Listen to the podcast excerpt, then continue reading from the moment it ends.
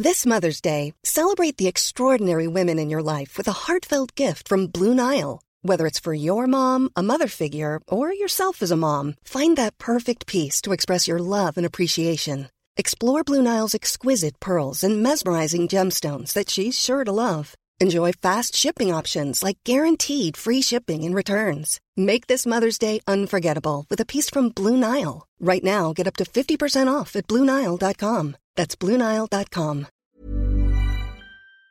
Salut les amis, c'est Sofiane, on se retrouve pour un nouvel épisode du podcast. C'est en forgeant qu'on devient forgeron, c'est en galérant qu'on devient humoriste. Voici Galère d'humoriste avec aujourd'hui Thomas VDB. Eh oui les amis, bonjour, c'est moi. Salut Thomas et merci d'avoir accepté l'invitation. Je suis ravi d'être là euh, en terrasse à Bordeaux avec toi Sofiane. Ah magnifique, ouais, on est en terrasse à Bacalan, juste à côté de la Garonne, magnifique. Tu deux vois jours, eau deux jours après l'apparition d'un énorme cluster à Bacalan. Oui, oui, oui. D'ailleurs, en euh, parlaient à, oui, oui, à. France Info là. ben, il paraît que là, notre cluster bordelais, il a commencé à s'exporter, euh, je sais plus dans quelle région, mais tu vois comme quoi le, la le- fierté régionale. Mais le savoir-faire bordelais, tu sais, ça s'improvise pas. Je suis désolé vraiment. Donc là, on est, on est ici, on est fier de notre cluster, on est fier de notre eau. euh, Tu vois la Garonne, l'eau, Elle est euh, belle, la elle, elle est marron, elle est magnifique. quoi. Vraiment, c'est terrible. Une belle Garonne. c'est ça. Bon, et donc, euh, je suis vraiment ravi de te recevoir parce qu'avec euh, une carrière aussi riche que la tienne, euh, je pense que les galères, tu as dû en avoir pas mal, les anecdotes marquantes, tout ça. Ça, j'en ai eu plus qu'il n'en faut. Vraiment, vraiment. J'ai, à un moment, j'avais dit c'est bon, j'ai ma dose. Et il continuait d'en avoir. J'ai dit mais j'avais dit que c'était stop les galères normalement. Ça continue. Ah ça continue. Non, non, oui, mais il y en a eu en tout cas, ça c'est sûr. Bah, je pense qu'aujourd'hui, euh, quand, quand on arrive à ton niveau de carrière, en fait, je pense qu'il y a encore, il peut y avoir encore des galères. Ça va plus être des couacs, tu vois, genre des couacs techniques ou quoi. T'es gentil. Mais... non, non, non, tu peux te taper une bonne grosse galère de débutant. Ah ouais, d'accord. Ouais, évidemment, mais moi je suis un spécialiste de... C'est quoi le dicton 100 fois sur le métier, tu remettras ton ouvrage Est-ce que c'est ça? Parce qu'en fait, je ne comprends pas très bien cette phrase. Euh, voilà, moi j'en suis à 237 fois que je remets le métier sur mon ouvrage. C'est peut-être parce que je comprends pas la phrase que j'arrête pas de buter d'en commencer. Mais... Ah bah quelque part c'est bien de, de garder cette motivation et de vraiment euh, euh, ne pas s'arrêter. Je te euh, jure, je vais y arriver. bah, Un jour, je vais y arriver. J'en suis persuadé, j'en suis persuadé et franchement c'est beau de voir que malgré les années, euh, voilà, dire, tu gardes le, tu gardes quand même le, la combativité de, de Du débutant. Bah du débutant oui. Alors après il y en a, il y en a qui, qui n'iront jamais au-delà, tu vois, parce que ils vont se décourager avec des choses qui peuvent euh, qui peuvent leur arriver euh, dans les débuts, bon comme les galères, comme les galères de les bides, le fait de pas être payé, tout ça. Toi, toi par exemple au début, enfin même même dans, dans tes tout débuts quand tu faisais du théâtre de rue avec Mm. euh, le spectacle Freddy Coup de boule. Absolument. Voilà, même avec ça, je suis sûr que tu as dû vivre des trucs de, de ouf quoi. Ah oui, oui, oui, on a, on a joué des fois devant un jour, le premier truc qui me vient en tête là, on était invité à jouer dans une, euh, un événement, un festival un peu municipal à Saint-Denis, donc euh, dans le 93. Ouais. Et donc euh, déjà il y avait pas assez, enfin l'électricité était trop loin, donc le fil de mon micro était trop court, donc j'avais dû jouer tout sur le bord de la scène et surtout c'est l'absence de public qui était, enfin non, c'est pas qu'il n'y avait pas de public, c'est qu'il y avait que des enfants de la cité qui nous jetaient des cailloux. Et à un moment euh, dans le spectacle, il y avait un record d'écrabouillage de biscottes, donc il fallait qu'on prenne des biscottes et qu'on écrabouille des biscottes. Et alors normalement ça marchait bien ce gag, mais et là tous les gamins ils venaient nous voir, ils font comme ça. On joue pas avec la nourriture, ça se fait pas avec la nourriture. Et moi j'étais là, c'est vrai, ils sont ah ouais pardon, désolé. Ils étaient ah ouais, mais pas vraiment toujours dit, faut pas jouer avec la nourriture. Je fais ah ouais désolé, je suis désolé. euh, ouais, putain. Ah ouais Se là. mettre à l'amende par les gamins de cité qui te font la leçon, ah, c'est putain ça. c'était chaud. Eux, c'est vrai que leur moyen de contestation, il était très bio, tu vois, parce qu'ils balançaient des cailloux, ils balançaient pas des tomates comme dans le. C'est bien pour ça voilà. que j'ai baissé les yeux devant eux à la fin. Et c'est nous, c'est mon camarade et moi qui étions sur scène qui les avons applaudis euh, à la fin du spectacle pour cette belle leçon qu'ils nous ont donnée sur la vie. Non, non, mais voilà, mais ça c'est vraiment c'est un, c'est une broutille par rapport à tout ce qui m'est arrivé. Mais oui, oui, effectivement, en rue, oui, on a eu des galères. euh, de-. Bah, J'ai l'impression, moi j'ai jamais joué dans la rue euh, comme ça, euh, si tu veux, un peu de théâtre sauvage, des fois on appelle ça comme ça. Euh, j'avais vu ça, moi j'avais vu un concept sur France 4 qui s'appelait One Man Sauvage. Je sais pas si t'as vu. oui, absolument. Voilà. Dans le métro. euh, bah, ils avaient fait dans plusieurs lieux, je dans crois. les parcs, Dans le ouais. métro, dans les parcs, sur les places publiques et tout. Moi j'avais vu, je crois que j'avais vu Christophe Alévèque le faire et Omar et Fred à Oui. l'époque où ils avaient leur, euh, leur spectacle ensemble. Je me souviens que ça passait sur France 4. j'avais vu C'est ça. Ouais. C'était One Man Sauvage. Et du coup, ce, ce système-là, moi, j'ai jamais, j'ai jamais joué dans la rue comme ça directement. Mais c'est vrai que j'ai l'impression que c'est le encore plus haut que la difficulté, on va dire, c'est encore plus dur à faire qu'une chicha, quoi, j'ai l'impression. Parce que là, t'es. Ah, j'ai fait une chicha un jour aussi. Ouais. Alors, toi qui as fait les deux, qu'est-ce que tu dirais euh, au niveau hiérarchie? Lequel est le plus dur? Bah, jouer dans une chicha, en fait, des potes m'ont dit Ouais, faut que tu vas jouer dans la chicha, tu vas cartonner, toi. Et moi, j'avais jamais joué dans une chicha, donc je m'étais dit euh, Ouais, je vais y aller. Et donc, j'ai fait un extrait de Bon Chien Chien. Oui. Mais ça remonte, c'était il y a quoi Il y a 5 ans à peu près. Mhm. Et le début où je fais le mec qui sait pas jouer, alors là, toute la chicha est partie. Alors déjà, c'est hallucinant parce que c'est la première fois que je vais dans une chicha, c'est la première fois que euh, je vois qu'il y a des chichas cachées dans Paris avec 350 personnes qui à minuit fument la chicha. Je dis, mais vous cachez, je savais pas qu'il y avait une caverne ici où vous fumiez tous la chicha. Et donc, euh, j'hallucine sur le lieu déjà. Et donc, quand je commence mon extrait où je fais le mec qui sait pas jouer, et, mais volontairement, là, ils sont, là, je joue le mec incompétent qui fait, Oui. qui fait du stand-up pour la Tu première joues fois. le. Je sais pas si vous avez remarqué, Ouais, voilà, machin, ouais, le débutant, le cliché de chez cliché, quoi. Oui, oui, je vois.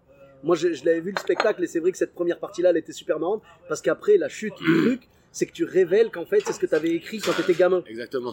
Voilà. Euh, alors bah, donc ça, ça cette partie-là hyper bien marché et dès que j'ai commencé à faire des à rentrer dans le dur du sujet avec des vraies blagues de mon spectacle, Ouais. les mecs ont commencé à me regarder en fumant la chicha, mais j'entendais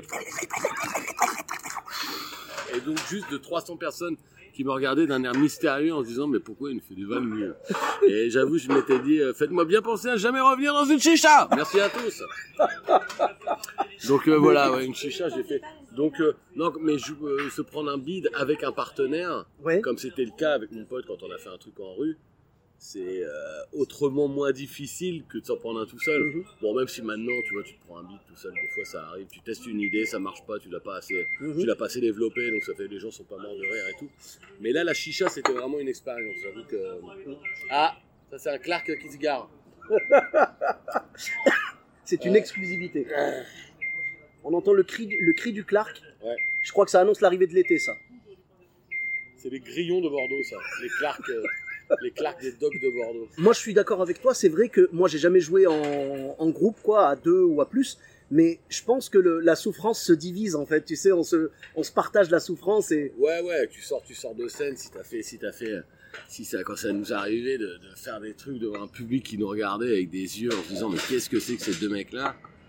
On sortait de scène, euh, on avait au moins une épaule sur laquelle se, éclater de rire. Et, enfin, tu vois, un- on se regardait avec mon pote et on était écroulés de rire de se dire mais ils n'ont rien capté. Ils, se sont demandé quel genre de, de, de quel genre de, mec on était avec ce spectacle qui ne qui n'a- qui n'avait pas l'air de considérer comme un spectacle. À deux, c'est toujours évidemment vachement plus facile à vivre et vachement plus amusant en fait. Ouais, j'imagine, ouais, ça fait un petit peu comme, euh, comme quand tu te fais coller au collège.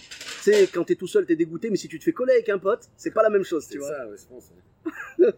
Ah ouais, ça devait être cool. Et, euh, et du coup, bah, depuis cette expérience, justement, est-ce que t'as jamais repensé à monter sur scène à- en duo avec quelqu'un euh? Bah si, avec Mathieu Madénian, on a fait beaucoup de, on a fait un duo pendant très longtemps. Non, non, enfin, les, les duos, ça c'était plus en vidéo.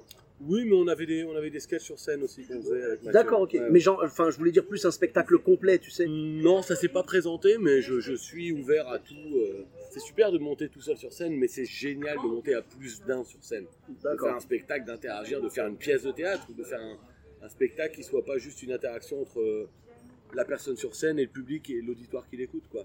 D'accord. Euh, presque ça me manque, je dirais un peu, ce- cette expérience collective d'aller sur scène. Mhm. Oui, oui, je comprends. Et du coup, euh, quand t'es quand t'es passé seul sur scène et que t'as eu des galères seul, la première a dû être quand même spéciale parce que tu t'es dit, bah l'autre il est pas là pour prendre le, le coup avec moi, tu vois. Alors, je vais te raconter une des plus grosses galères qui m'est arrivée. Mhm. En fait, il faut savoir que donc ça s'est passé en fait non pas ça s'est passé sur scène, mais pas vraiment dans le cadre d'un spectacle. Ça s'est passé devant un auditoire, mais ça s'est passé en réalité devant ma famille. C'est dur quand tu connais les gens dans la salle. Oh là là là. Alors et puis moi, il faut savoir que du côté, en fait, si tu remontes euh, à mes grands-parents paternels, Ouais. ils ont eu beaucoup d'enfants, qui eux-mêmes, tous ces enfants, ont eu beaucoup d'enfants, dont la plupart se sont mariés et tout. Donc faut savoir que dans la descendance directe de mes grands-parents paternels, il y a 520 personnes. Waouh. Quand tu comptes les enfants, les enfants des enfants, les maris, les pièces rapportées, enfin tu vois, les, voilà, les, les, les- Ouais, ouais. les compagnes, les compagnons et tout, on est Ah oui, d'accord. 520. Donc, tu vois, parce Mhm. que mes, mes grands-parents paternels ont eu 12 enfants. Et donc c'est tellement qu'il y a eu euh, occasionnellement, tous les 5-6 ans, une énorme réunion de famille. Et genre, il y a une dix, douzaine d'années, il y a une grosse, grosse réunion de famille qui a lieu dans le Nord, à, à Roubaix. Et donc ils ont loué un énorme endroit où on dort tous le samedi soir, on fait la fête, et puis le lendemain midi on est censé manger ensemble et tout. Et donc on mange ensemble le samedi soir, et puis moi avec mes cousins et mes frangins, Mhm. on boit du vin jusqu'à pas d'heure, et je me couche vraiment, et je, je me réveille surtout avec mal au crâne et tout. Juste une chose, excuse-moi, pardon. Tu me parles de gens d'une famille de 500 personnes, juste du côté paternel, et que vous vous êtes réunis à Roubaix. Mm. Est-ce que tu penses pas que c'est le moment d'avouer que t'es arabe? Écoute, euh, j'ai pas compté. Il y a peut-être, il y a, sur- il y a beaucoup de, c'est assez métissé cette famille. Je peux pas te dire. Bon, évidemment, tu sais, moi, je suis né à Casablanca. Ah Euh, bah, moi, je, mais non, mais non, je suis né à Abbeville dans la Somme. je suis pas Ah, ça, ça aurait pu, ça aurait pu, tu sais. hein. Il y, a- il y a beaucoup de gens qui sont nés à Casa. hein, Non, tu non, bah, je sais bien, non, non, mais Il y a, y a beaucoup de. mais Moi, tu sais, je j'apprends vraiment avec euh, surprise vraiment que que beaucoup de, de personnalités en fait euh, sont nées euh, dans les pays, euh, bah, en Bah, fait dans les anciennes, bah, dans les anciennes colonies surtout. Hein.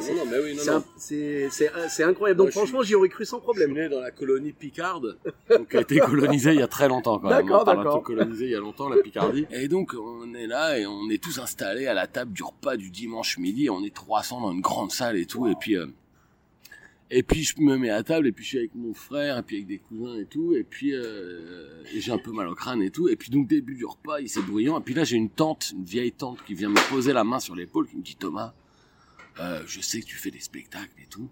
Elles me disent que ce qui serait, serait, serait quand même génial, non, je sais pas ce que t'en penses, mais qu'à la fin du, du repas, tu montes sur scène. Tu montes sur scène et tu nous fasses un petit quelque chose. Et moi, T'as senti le guet-apens. j'ai senti déjà, dans la première chose que je sentais, c'est que j'avais mal au crâne. Je continuais de sentir que j'avais mal au crâne. Je suis là, mais pourquoi viens-tu me parler et qui plus est me demander ça? Enfin, tu vois, je lui dis pas ça, mais je me dis, je pense que mon nez qui se renfrogne au moment où elle me parle et lui dit que je sais pas si je pense que c'est une bonne idée, mais évidemment, quand je suis pas sûr que ce soit une bonne idée, qu'est-ce que je fais? C'est répondre, ah ben oui, bien sûr, avec plaisir. Donc, euh, et elle me dit, puis en plus, il y a ton cousin. Et en fait, ce qu'on fait, c'est qu'à la fin du repas, il y a une vente aux enchères.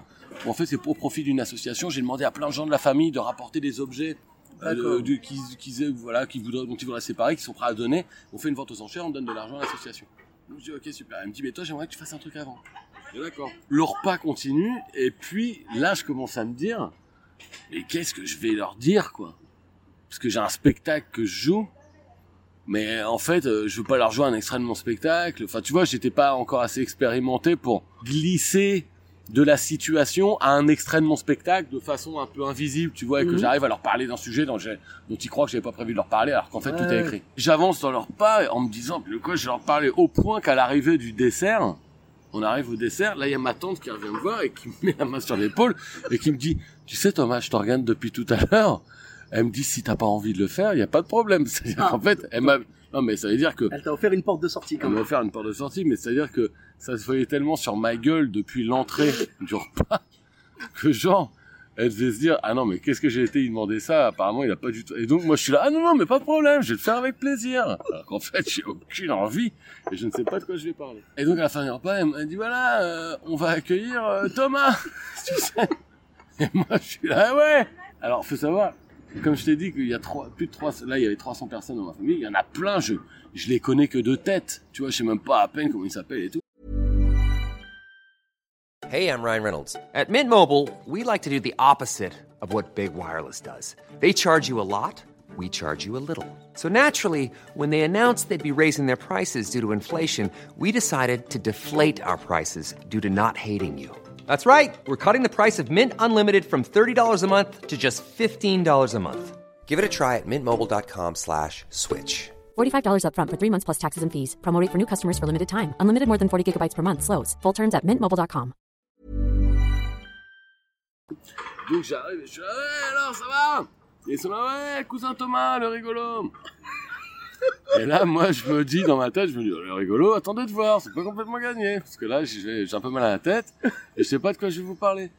Et à ce moment-là, il se trouve que dans le spectacle que je jouais à Paris, qui s'appelait Presque Célèbre, dans, dans- mon deuxième spectacle, euh, j'avais une des parties qui marchait très très bien, qui était une partie dans laquelle je racontais que un sujet vraiment éculé de chez éculé chez les comiques, c'est le fait que j'ai peur en avion. Oui, je me souviens de ce sketch Voilà. Où tu faisais, euh, où tu faisais. euh, Ouais. D'ailleurs, c'était c'était une de mes vannes préférées où tu disais euh, les, les gens qui sont assis normal. Non, c'est les gens qui gueulent genre ah, ah Ouais, ouais. c'est ça la réaction normale. En fait, je, je disais pour moi, c'est normal d'avoir peur en avion et je me dis, je me mets, à- je me mets à la place de n'importe quelle personne qui prend l'avion Euh, par exemple, je, je, pense- je pense à un mec qui a pris la- l'avion dans le Rio Paris, tu sais, quand il, le, le Rio Ah. Paris s'est craché en 2009. Punaise, oui. J'imagine n'importe quelle personne qui a pris l'avion pour la première fois ce jour-là, dans cet avion-là, et qui la veille disait à un de ses potes, ah non, je flippe pour mon vol en avion demain, et que le mec disait, mais t'en fais pas, c'est le moyen de transport le plus sûr du monde statistiquement.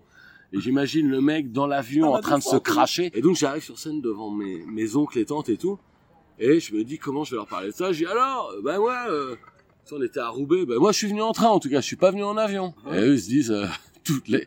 Et là je sais pas si t'as déjà vu 300 personnes qui se disent bah non c'est normal, on est à Roubaix, personne vient en avion. C'est exactement ce qui se passe au moment où je leur dis ça. Et donc j'essaie de leur faire mon sketch sur la part en avion et là ils me regardent en se disant mais pourquoi notre cousin, là on était tous en train de manger en famille, a-t-il pris le micro pour nous dire qu'il avait peur en avion? Les gens sont là mais laisse-nous terminer notre repas. Et donc je vois que ça marche pas du tout. Et là je me dis non, faut que je fasse des vannes un peu euh, un peu plus euh, connectées avec euh, avec la situation. J'ai déjà parlé de la famille. Et là je vois deux de mes cousines dans l'assemblée et je me rends compte que ces deux cousines dont j'ai jamais été parfaitement sûr des prénoms, tellement on est nombreux. Je dis, il y en a une qui s'appelle Ludivine et l'autre qui s'appelle Guillemette. Mais tu et sais je dis, pas oh, je vais les laquelle faire... des deux, Et donc je vais les faire marrer avec ça. J'ai dit, ah, bah, regardez, il y a Ludivine et là, et Guillemette. Eh ben moi, vous voulez que je vous dise un truc? J'ai toujours cru que Ludivine, c'était Guillemette, et Guillemette, c'était Ludivine. Et là, d'un seul coup, il y a 300 personnes qui font, bah non, enfin. T'étais le Bah, seul qui avait du mal avec oui. les prénoms, quoi. Bah ils sont là, bah non, Guillemette, c'est Guillemette. Bah évidemment que c'est elle. Et je suis, ah ouais, bah moi non. C'est marrant, non Ah, le, le malaise à ce moment-là, Ah non, non, non. Et donc, euh, on était tout près du moment où je leur ai dit, voilà, bon ben, euh, comme on dit sur scène, c'est tout pour moi Tu t'as fait combien de, de temps? T'as tenu combien? 5 minutes. Mais 5 minutes, vraiment. On parlait de Clark là, mais tu vois, c'était un bulldozer de rames. Moi, j'étais vraiment, genre, on va creuser une tranchée là pour pouvoir manœuvrer avec les rames. Et attends, le pire, c'est que juste après, donc, il y avait une vente aux enchères hein, qui était sur le, sur- Uh-huh. qui avait lieu. Et là, c'est un cousin à moi qui est assureur qui prend le micro pour animer la vente aux enchères. Et là, et là en fait, mon cousin assureur retourne l'assistance en faisant la vente aux enchères. C'est comme si moi j'étais allé faire signer un contrat d'assurance chez quelqu'un et j'avais fait un meilleur contrat d'assurance que lui, quoi. Sauf que lui, il me pilonne. Oh là là. Donc en fait, se prendre un bide, moi je, je- c'est bon, je suis rodé, mais alors devant l'intégralité de ta famille et que les gens te regardent en se disant, il faut qu'il change de métier, lui, c'est pas possible. Voilà, donc c'est un peu, c'est pas le, c'est pas le truc le plus glorieux qui me soit arrivé, mais Ah, en mais même temps, voilà, je suis content de me dire, c'est, c'est, Bah, je c'est. suis content de partager ça avec toi. C'est Sofiane. pas c'est bah, avec tous je suis tes content auditeurs. de bah, je, suis, je suis content vraiment de le recueillir et vraiment je je compatis parce que bider ça fait mal. Ça c'est un truc jamais tu ressortiras fier d'un bide. Mais bider Ouais. devant ta famille, j'ai déjà eu le cas. Le, le pire, j'ai remarqué, c'est comme si tu attirais sur toi en fait le le comment dire Le mauvais œil. le mauvais œil, c'est-à-dire que les gens tu leur dis euh, ouais ouais je fais ça et tout Bah, et dès que ça tu suscites un regard de, de euh, attendri ou de pitié ou de ah c'est terminé, c'est terminé, c'est fini. Moi, tu sais que j'ai un pote avec qui j'ai fait beaucoup de théâtre de rue, Mhm. euh, qui s'appelle Arnaud Aymar. Lui, il fait beaucoup d'improvisation dans ses spectacles. Il a des personnages. Il, il c'est pas du stand-up du tout. Il arrive en personnage et il a son spectacle qui est écrit. Mais il n'estime qu'un spectacle est bien que s'il commence d'abord la première demi-heure par se prendre un maximum de bide. C'est-à-dire, Ah il veut ralentir le tempo, il veut crever les pneus. et là, et là, les une fois que- conquérir quoi. Ouais, et une fois que le public le regarde en se disant mais qu'est-ce que c'est que ce mec? Là, à partir de là, il est prêt à commencer. Mais, mais en fait, je trouve que c'est bien parce que c'est une façon de se mettre en danger et donc du coup de, de, de se donner le défi de les reconquérir un petit peu comme tu dis. D'accord, d'accord, je comprends. Bon, après, c'est une façon de faire. hein. Hein. Bah, du coup, si je regarde dans ma carrière, j'ai eu pas mal de débuts de spectacle d'Arnaud, hein, ça, ouais. j'ai- jamais, jamais eu la partie recon- euh, tu vois, reconquête, ça je l'ai pas eu. Mais la partie se mettre en danger et bider, machin, ça je l'ai vécu pas mal de fois. Hein, c'est quand même bien de- de- d'avoir ce côté challenge et tout. Moi, franchement, si jamais ça m'arrive, c'est vraiment involontaire. hein. Tu vois, vraiment, je me dirais jamais, t'inquiète pas, je les perds là, mais c'est volontaire.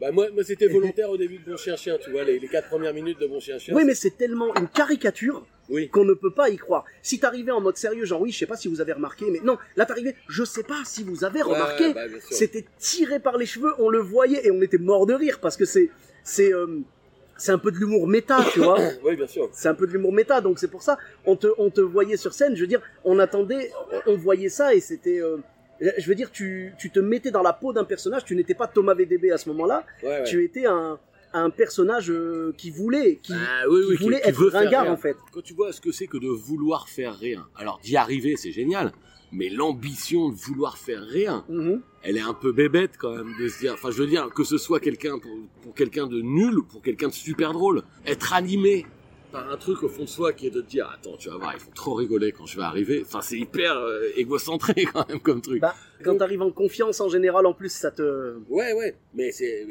moi je préfère rire plutôt que d'avoir euh, de la peine et de la compassion pour quelqu'un qui essaie de l'être et qui n'y arrive pas. Mhm. Mais quand il pense, l'intention de vouloir faire rire, l'intention de se dire, ah attends, là tu vas voir quand je vais arriver, trop rigoler. Moi, quelqu'un, parce qu'en fait, c'est ce que pense n'importe quelle personne qui va monter sur scène. En vrai, tu pourrais, aller voir n'importe quelle personne qui monte sur scène et lui dire, eh dis donc, t'es hyper égocentriste, toi. Euh, Tu vas monter sur scène et tu penses que tu vas les faire rire. Eh dis donc, tu te calmes, ça va les chevilles. Enfin, tu vois, alors qu'en fait, on a besoin de gens qui nous font rire. Mais on a tous. Mais l'intention, Mhm. être animé par cette intention-là, il y a un truc un peu, un, Bah, peu, un peu fou, quoi. Je pense qu'il faut pas la laisser transparaître en fait. Il faut pas que ça se voit sur toi, que t'es en mode rassurez-vous, je suis un pro, vous allez rire. Ah ben c'est sûr, c'est sûr, il faut pas le dire. euh, Il y, a- il y a une dimension accidentelle en fait. Il faut que les gens rient limite par accident. C'est-à-dire que toi, tu, tu parlais sincèrement et les gens ont accepté ton propos et ont rigolé. Et, et là, ça passe. Alors que quand t'arrives, et on l'a tous vécu, moi le premier, hein, quand t'arrives en mode, là, ce que je vais vous balancer, c'est du caviar. En général, tu repars avec une boîte de sardines. hein. Ça, Ben- on va ben pas se oui, mentir. mais regarde, mais a- en fait, il y a encore des, il y a encore des comiques qui cartonnent, qui font encore ça, qui parlent de leurs blagues. Et moi, je, je sais que c'est un peu une limite. C'est les mecs qui font, euh, celle-là, elle est pas bien passée. Attendez la suivante, ça va faire mal. Non, ça, moi, j'ai toujours eu du mal. Bah oui, c'est un le- grand débat que j'ai avec des potes. Moi, j'ai Ouais, des potes qui, qui, qui, acceptent ce- cette espèce de convention. Pour moi, c'est vraiment, c'est rédhibitoire. Ça, ça me gêne non, beaucoup. ça pour moi ça c'est du tu sais c'est comme le rattrapage au bac. C'est-à-dire tu as raté l'examen mais tu essaies quand même de rattraper derrière et Ouais, je trouve ça je trouve ça dommage. Il est plus rapide que le Clark, t'as vu? Ouais, ouais. C'est plus de bruit, en tout cas. Aussi. En étant plus loin. Euh, tu vois au niveau de- au niveau d'une blague que t'as ratée et que et que qui n'est pas passée, moi ça m'arrive tout le temps. Tu vois quand tu testes un nouveau truc, évidemment que tout va pas passer. Mais dans ces cas-là, je ferme ma gueule et j'assume. Je continue, je vais plus loin dans le sketch et Bien puis je me dis peut-être alors que faire la blague et faire euh, eh, parce que le problème c'est même pas de faire le coup de bon bah celle-là je la ferai plus. Tu sais ça à la limite bon Ouais, ouais, tu fais comme tu veux. sort- Mais c'est de se satisfaire de ça. C'est de se dire ah bah t'as vu ce soir j'ai cartonné. Ben non, Ouais, ouais. t'as juste souligné ton échec et Ouais. les gens ont rigolé. Ah oui, oui. Tu vois donc non ce n'est pas un passage réussi. Pour Non. moi ça reste à bide. Bien sûr. Même s'il y a eu des rires, mais il y a Ouais, eu des rires sur ton côté. Vous avez vu je suis un loser. Ouais, ouais, ouais. Ah. Bien sûr, bien sûr, bien sûr. Moi, ça me gêne. Moi, j'estime que tu fais ton passage. Il y a deux choses pour moi quand tu fais un, nou- un nouveau passage. Et euh, là, en ce moment, je suis en train d'en travailler un nouveau. Donc, vraiment, je suis en plein dedans. Donc, je te rassure, euh, les passages sont beaucoup plus euh, début de spectacle d'Arnaud qu'autre chose. Euh, franchement, pour moi, il y a deux choses. Premièrement, tu ne dis jamais genre ah celle-là je la ferai plus ou euh, genre euh, ah euh, c'était marrant dans ma tête euh, c'était marrant dans quand, ma tu, quand tu testes, quand tu testes, tu Faut peux- pas. ça peut être des trucs pour, si, pour sécuriser un. Ah. un- Moi, moi, c'est un truc que ça m'arrive de faire des fois quand je teste des, des blagues pour la première fois. ouais Mais, euh, ah je sais pas moi je mais pense Après, t'essayes de ne pas garder Mais ces je- effets-là, évidemment. mais je pense que ça pervertit un petit peu en fait le- l'effet parce que Ah sûr. tu vois tu n'auras pas mettons c'est pas la raison pour laquelle tu voulais être drôle au début. C'est ça. On va dire, mettons, t'as la blague A, B, C. La blague A a planté. T'as as fait le coup de ah bah du coup c'était marrant dans ma salle de bain, euh, tu vois, ou un truc comme ça. Les gens se marrent. La réaction à B et à C, pour moi, elles vont être un peu biaisées. Tu vois? Alors que si t'avais fait A, t'as planté, t'assumes, t'as B et C, là t'as les vraies réactions. Ouais, ouais. Tu vois Après, avec le temps, bien sûr, la A va être améliorée, ce qui améliorera sûrement la B et la C derrière. Tu vois ce que je veux dire. Voilà. Mais donc, Mais je premièrement, vois- là, je constate que tu écris beaucoup en termes de paragraphes. Paragraphe A, paragraphe B. Parce qu'imagine, t'arrives à ta vanne, tu t'es à grand A, tu fais petit A, petit B. T'en es au petit B. Quand tu fais, quand t'arrives à la linéa du petit C sur ta troisième vanne, et que la B, elle a pas bien marché. J'essaye de, j'essaye de masquer le fait que j'ai raté mon bac, tu vois. Donc, euh, voilà, aujourd'hui, je suis chauffeur de bus, j'ai le niveau bac, mais j'ai pas le diplôme, donc j'essaie de me rattraper. J'ai eu le bac, Ouais. mais j'ai pas eu le Doug, donc j'ai le niveau Doug, comme D'accord. dire Ouais, mais c'est-à-dire t'as un échec supérieur au mien, tu vois, c'est déjà ça.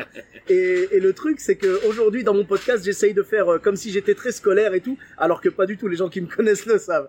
Euh, donc je disais, ça c'est la première erreur pour moi. Après, c'est un choix, chacun fait comme il veut, mais Moi, je pense qu'il faut, garder, faut garder, surtout pour du test, faut garder la performance brute. Vraiment brute, tu Bien vois. sûr. Voilà. Après, la deuxième erreur, il y en a beaucoup qui le font, je sais pas ce que t'en penses, mais c'est ceux qui vont monter sur scène et qui vont faire bon, ce soir, euh, je vais vous jouer du test. Ouais.